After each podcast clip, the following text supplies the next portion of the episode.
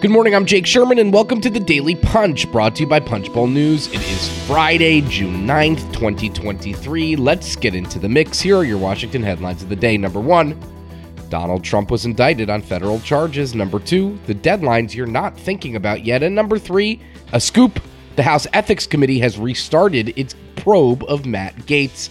Let's get into it. This is not a um, uh, anything that you don't know by now because it happened last night. But former President Donald Trump has been indicted on federal charges uh, in the classified document scandal. The New York Times reports that the charges include willful retention of national defense secrets, obstruction of justice, and conspiracy. The former president is scheduled to appear in a Miami federal court on Tuesday at 3:30 uh, p.m. Trump is the first former president to be indicted on federal criminal charges. He's facing 39 34, excuse me, felony charges in New York City uh, related to an alleged 2016 hush money payment to former porn star Stormy Daniels. He has pleaded not guilty to all the counts in that case. CNN's Kaitlan Collins did an interview with Trump's lawyer Jim Trusty last night. Trusty called the charges ludicrous and kind of a stretch. Trump's campaign also released several statements, including a lengthy attack on Jack Smith. Another focus for Trump's defense team is Jay Bratt, a federal prosecutor, over his interaction with a lawyer for Trump's valet. In addition to the criminal cases, Trump is the subject of two ongoing investigations in Washington and Georgia related to efforts to subvert the 2020 election and the subsequent January 6th insurrection. Now, uh, unsurprising to probably everybody listening to this podcast, no matter what your party affiliation is, is that Kevin McCarthy, the Speaker, House Majority Leader Steve Scalise, House Judiciary Chair Jim Jordan were among a wave of Republicans who defended Trump, bashing the Biden administration. Um, and calling uh, for Joe Biden's impeachment. Uh, Senate Republican leaders, and this will also not be of a big surprise to you, were uh, largely silent. We'll probably, I have to imagine, in the midday and PM edition, be covering more of this reaction um, and more of uh, everything related to the to Trump's legal travails uh, across several states and several uh, topics, I would say, uh, going forward. Now, let's get back to Congress. The number two story of the day. We wanted to take a, a, second here to put the strife that Kevin McCarthy is facing in a broader context. Uh, we all thought the debt limit was the last big piece of legislating in 2023, 2024.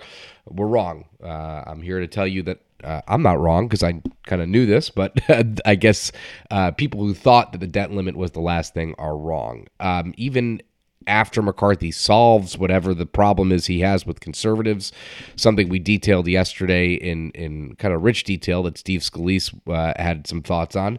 Congress has a bunch of legislative deadlines on September 30th, um, uh, a policy cliff that will require serious work by the House Republican and Democratic leadership. Let me run through these for you. FAA uh, reauthorization uh, is September 30th. This is a very difficult um, bill, not very difficult, modestly difficult, let's say, for for the Republican and Democratic leadership for Congress to handle. Bunch of uh, uh subjects that are come up in the FAA fight, which include uh, certifying new aircrafts, modernization of the FAA, uh, essential air service, and our favorite fight, the DCA perimeter battle between Delta and United. Uh, that is extending some of these, uh, the perimeter requirements at uh, Washington Reagan National Airport uh, so Delta ostensibly could fly, and all the airlines, quite frankly, could fly longer routes from DCA.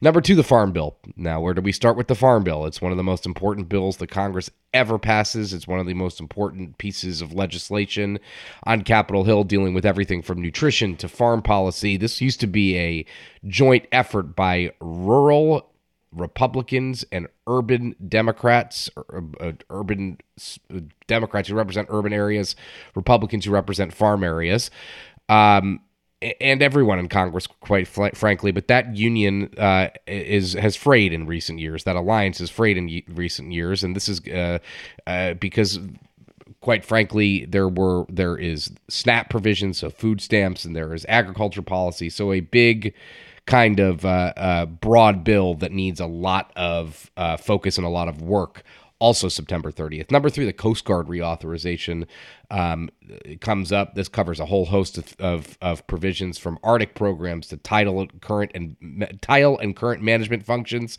A little less controversial, but still important. Number four, the Pandemic and All Hazards Preparedness and, and Advancing Innovation Act who would have thunk that pandemic preparedness, which has been dominated our lives since 2020, is coming up this year? So this will be a chance for, I would imagine, a lot of Republicans have views on pandemics and on the CDC. This is a chance to legislate on that. And number five, government funding, also September 30th.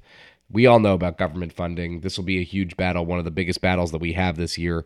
Um, uh, the government needs to be funded. September 30th, conservatives want to cut below, want to uh, spend less than the caps that Kevin McCarthy agreed to in the uh, debt limit deal. Kevin McCarthy has signaled he would also perhaps like to to to uh, spend under those caps.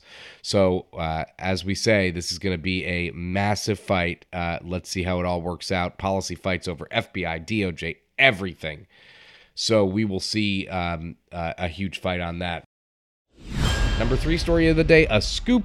Matt Gaetz, again under the watchful eye of the House, House Ethics Committee, they have restarted an investigation into Gaetz uh, and has but uh, they have not decided whether to move ahead with a special investigative subcommittee. This would require a vote of the bipartisan ethics committee.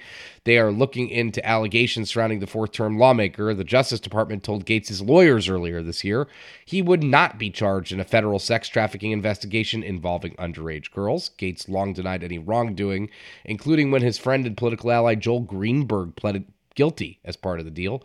Greenberg was later sentenced to 11 years in prison. The ethics committee again is one of these committees that one of the the only committee, frankly, that is bipartisan. Um, equal split between Republicans and Democrats. We'll keep a watch out for whether um, Gaetz is uh, an investigative subcommittee is created. And with that, leave us a rating and review. You could subscribe to Punchbowl News at punchbowl.news. Have a wonderful day, great weekend, and please stay safe.